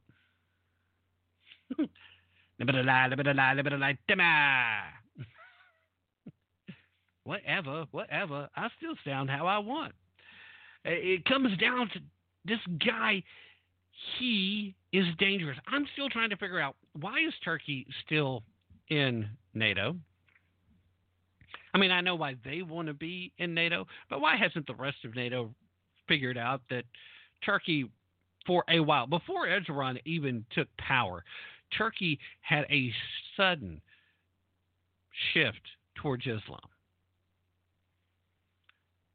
It was what I remember years ago. I was on a social media site that, that existed before Facebook, uh, and I was having conversations sometimes, and I was having a conversation with somebody who claimed to be from Turkey, and I'm pretty sure that she was. And it, it got political, and she was like, well, how, how do you feel about George Bush, blah, blah, blah, attacks into. It's like, uh, I think it's the right thing because there is right and wrong, and uh, Saddam Hussein trying to take over Kuwait is uh, a bad move. Why would you not think the same thing? You think it's okay to just go take over Kuwait because you're mad over oil prices and uh, contract agreements? Is, is, that something reasonable? But the point was, is during the course of these conversations, it became quite clear that there was this huge movement that had moved towards Islam, and there was a huge wave of anti-Americanism, and a lot of these people were populating these social media sites at that point eh, in an effort to try to find out how many Americans they could kind of convert. You know, eh, it, it was an effort to radicalize, I suppose, as much as anything.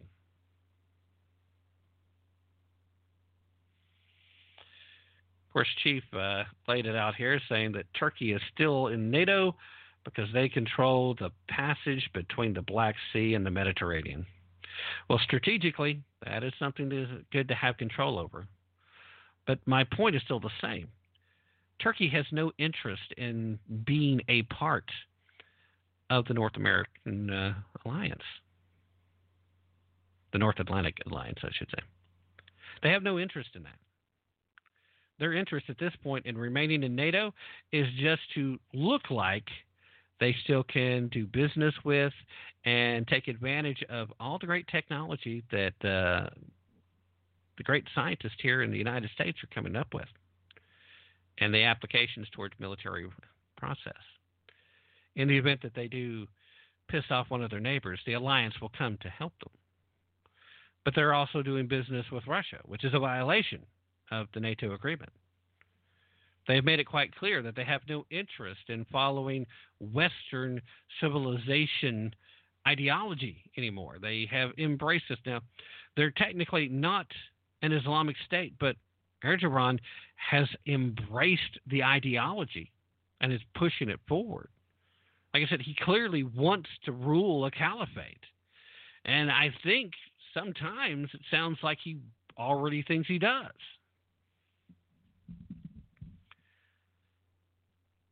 If Turkey permits Hamas leadership to just take up residence there, that's something that all of NATO really needs to have some firm words about.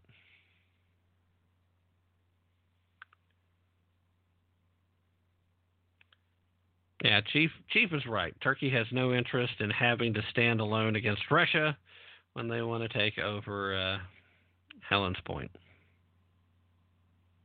No, you're right. I, and that was part of what brought Turkey into NATO initially, but that was well before Erdogan took over. Like I said, though, before Erdogan took over, there was already this shift in the country, and Erdogan got elected because he was the voice of that movement. I really think that at this point, if they thought they could trust Russia, they probably would leave on their own, but they do still like getting the goodies that are involved as well. Anyway, I have blown way past the halfway point, so uh, let's sneak in that uh, midway break. When we come back, I've got one more topic that I wanted to get to. Also, international and also non COVID 19. But don't worry, I'll make up for it because I'm going to start out, of course, with the PSAs from the CDC. You guys don't go anywhere. I'll be right back. COVID 19, better known as coronavirus, has spread throughout the world.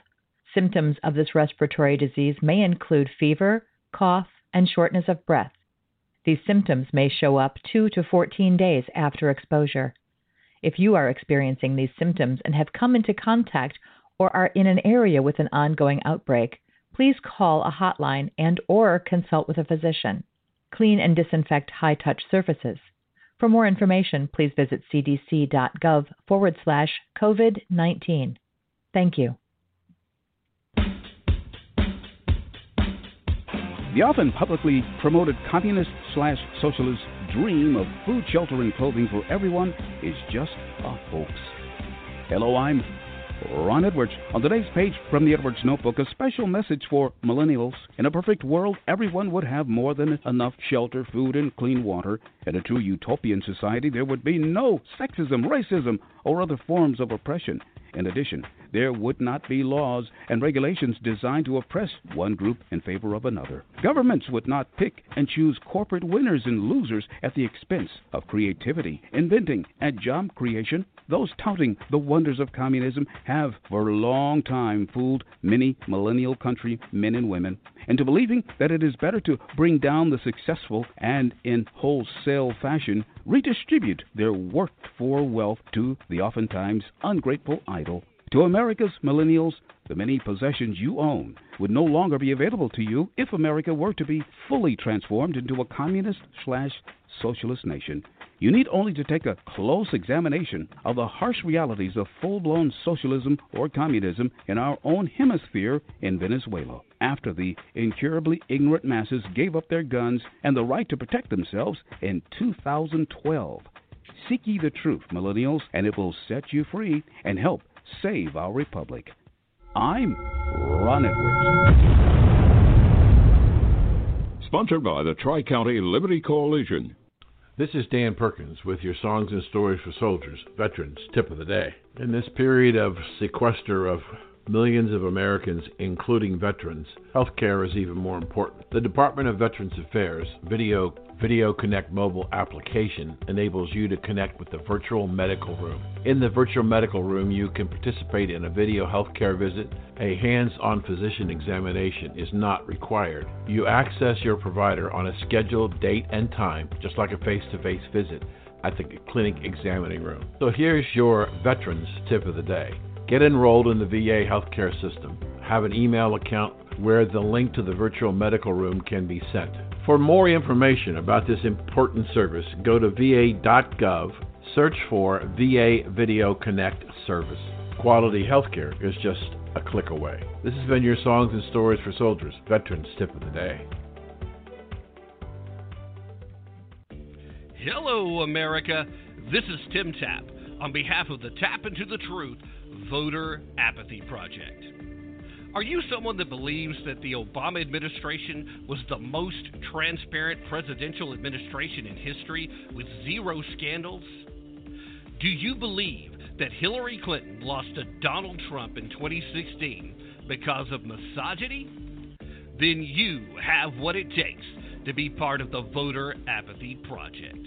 You've already demonstrated that you don't care enough to learn about the IRS targeting of Tea Party groups, a little thing called Benghazi, a matter of 30,000 plus missing emails sent to a private server, or Fast and Furious. And I mean the gun running to Mexican drug cartels, not the movie franchise. Yes, that's right. If you don't care enough to learn about small details like these, then maybe you should just stay home on election day. Because if you don't care enough to tap into the truth, then you should just stay home. This has been Tim Tapp for the Tap into the Truth Voter Apathy Project.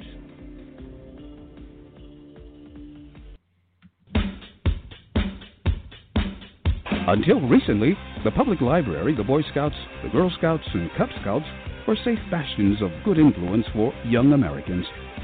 But my, how times have changed. Hello, I'm Ron Edwards on today's page from the Edwards Notebook.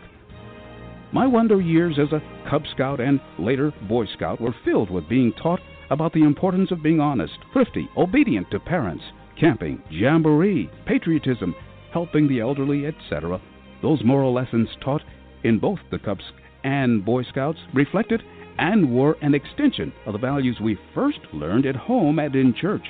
But as our republic morphed away from Judeo Christian ethics into an amoral mobocracy via government school indoctrination of one generation after another, In many circles, good moral standards were done away with and replaced with corruptive teachings that are now even taught to toddlers in public libraries, where Christmas is banned along with wholesome stories like Huckleberry Finn. But drag queens are there to teach little ones how to twerk and even worse. If America is to remain great, we the people must fight to reestablish that which is good in the sight of God. If not, forget about it. I'm Ron Edwards. Check out theronedwards.com for news updates and other great stuff. Sponsored by the Tri County Liberty Coalition. COVID 19, better known as coronavirus, has spread throughout the world. Information about children with this disease is limited, but they are known to have had mild symptoms. Many organizations are responding accordingly depending upon their area. It's best to stay home and away from others, especially when sick, and continue following healthy hand wash guidelines, covering mouth and nose and not touching your face or high touch surfaces. Clean and disinfect high touch surfaces regularly, and for more information, please visit cdc.gov forward slash COVID 19. Thank you. And thank you, nice CDC lady. All righty. We've just got a few minutes left to go in the show, and I've got a topic I have got to get to today, mostly because I put it in the show description, and I really hate not getting everything I put in the show description. And when I don't have any guests scheduled and don't take any calls, I don't have any excuses. It's just me taking too long on something. And usually it's just me blathering. You know, kind of like what I'm doing right now. Anyway, uh, let's get started. Okay, so according to Breitbart News, uh, from a story that they printed on back on the 14th, uh, MI5 is aware of 43,000 terrorist suspects, not 23,000 as previously claimed. It's true. I, so, quoting from there, the government of the United Kingdom has admitted that it is aware of 43,000 terrorist suspects, nearly double the number previously revealed by security services. After the 2017 London Bridge terror attacks, the British people were informed that there were some 23,000 suspected terrorists that were being monitored by MI5. This itself already a significant rise on the 3,000 suspects the government had admitted to knowing about at that point. Now, they literally went from admitting publicly that they were keeping an eye on 3,000 people to jumping it up to 23,000, and now they're saying it's 43,000. Okay? So, this report's revealed that there's an additional 20,000 people on the government's watch list. The numbers include 3,000 suspects of interest who are actively being investigated by the government and 40,000 closed sub- subjects of interest who are deemed by MI5 judges to be some risk of re engaging in terrorist activity. Now, that's according to the Times. The list of closed subjects of interest included Salman Abedi, who killed 22 people during the Manchester Arena bombing, and Khalid Masood, who ran over pedestrians and stabbed a police constable to death back in 2017's Westminster terror attack. Both terrorists were allowed to slip through the cracks of the surveillance system due to limited resources. Isn't that a great excuse? Also, in this report, the government claimed that the increased number of terrorists on MI5's watch list does not necessarily, I love how they put that, it doesn't necessarily mean that there's 20,000 additional terrorists presently in the country. Quoting from there now, a, a substantial element of the increased to over 40,000 is the inclusion of individuals who've never traveled to the UK but whose details have been passed to MI5 by foreign intelligence services in order that MI5 be alerted should they enter the UK. So, did you catch that? We're aware of 43,000 thousand terrorists that have some intent, some connection, the possibility of them coming into the UK. So we're we're keeping an eye on all of them, although we don't have the resources to keep an eye on the three thousand that we originally admitted to you to. We certainly don't have the resources to keep an eye on the 23,000 that we've admitted to previously.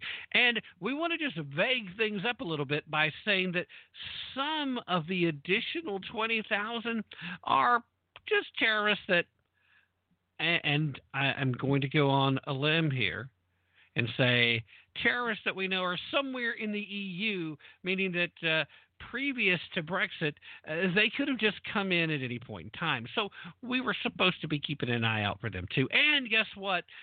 We're not enemies with the EU. There's still going to be travel between us and EU nations. Well, you know, once Corona's over. So they needed to be aware. So there's clearly not necessarily uh, 20,000 more terrorists in the country. Isn't that comforting? Doesn't that make you feel better about it? I mean, really. I know that gives me the warm and fuzzies. I'm thinking to myself, that's such a great explanation. Those guys should come over here and have reading time with Biden so that, you know, people can still pretend like Joe Biden's a living, breathing person and not just a mannequin that the Democrats are putting up to try to get like Stacey Abrams into the White House or some ridiculous something like that. I don't know where you're supposed to draw some comfort from these things. Now, I want them to be honest. And I think everybody should want the UK to be honest. I want the United States to be honest uh, to our citizens. If it comes to an internal threat like that, if we know that there are X amount of terrorists or potential terrorists already operating within the United States, especially if we've got a pretty good idea of where they're at, we should know about it. We should be made aware of it so that we can, like, go to elevated level orange, which means something could happen anywhere at any time by someone. So, you know, keep an eye on it. It's it's tough dealing with terrorism. It is, and fortunately, the United States has been extremely lucky because we do have some pretty good resources at trying to stop that. Beyond that, there's not a whole lot of places where you can just actively get away with it. You do some stuff, and then Americans are likely to catch you, and you're not getting away. Now, if you're a suicide bomber, that's not such a deterrent. But if you're planning on, I'm going to do this over here in Boston, and then I'm going to go do something in New York, and then I'm going to suddenly surprise everybody by showing up in Albuquerque, yeah, because nobody expects Albuquerque, then you want to get away. That doesn't happen so much in the United States. We're pretty good at stopping you. But the fact that they offer up this ridiculous notion that hey yeah okay so we've got our eye on like 43,000 people okay? But you know uh, some of that extra 20,000 that we weren't acknowledging before they're not all here. They're not all here? How many are? That's what that's the number I want to know. Well it's hard to say and besides that, maybe the COVID got a few of them, so the, the numbers could be down. Except this is a list of people that they're actively. watching. This is a list of people that they actively have on a list of people because clearly they don't have the resources in order to keep an eye on them and prevent them from carrying out terrorist attack as I pointed out two such attacks just a moment ago. Danger's real. And clearly, even when you're doing the best job possible that you can do, you've got to be 100%, 100% of the time. It's tough. It's tough. And I understand that.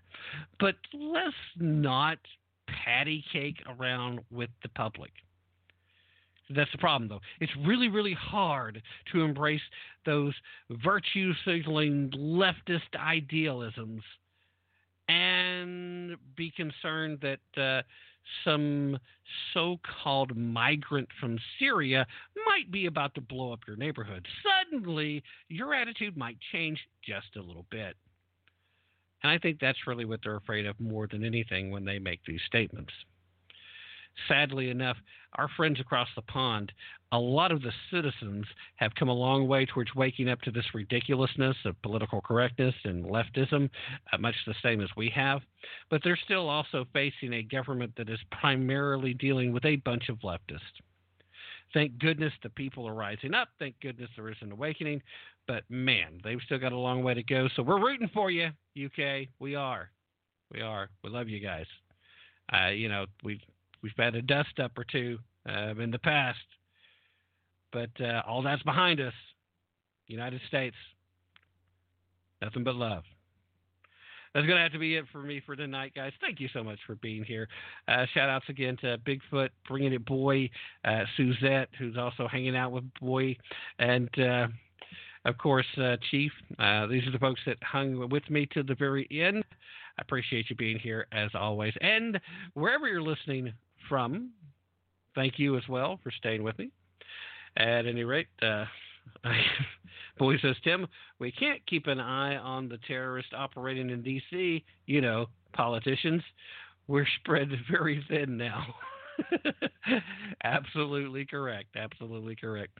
All right. So thanks for being here. As always, I do greatly appreciate it. And remember, whatever you do, the one thing that I ask for you above anything else is don't take my word for it.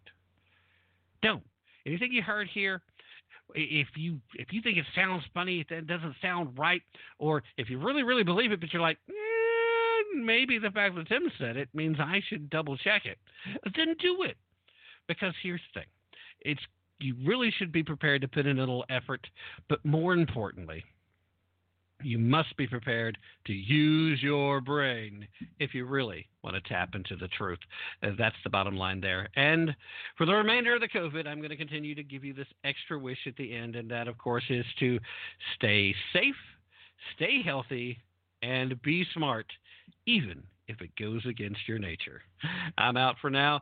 Join me again on Sunday. I start at 3 p.m. Eastern. Hope to see you guys then. In the meanwhile, have a great weekend, and I'm out of here. Good night, everybody.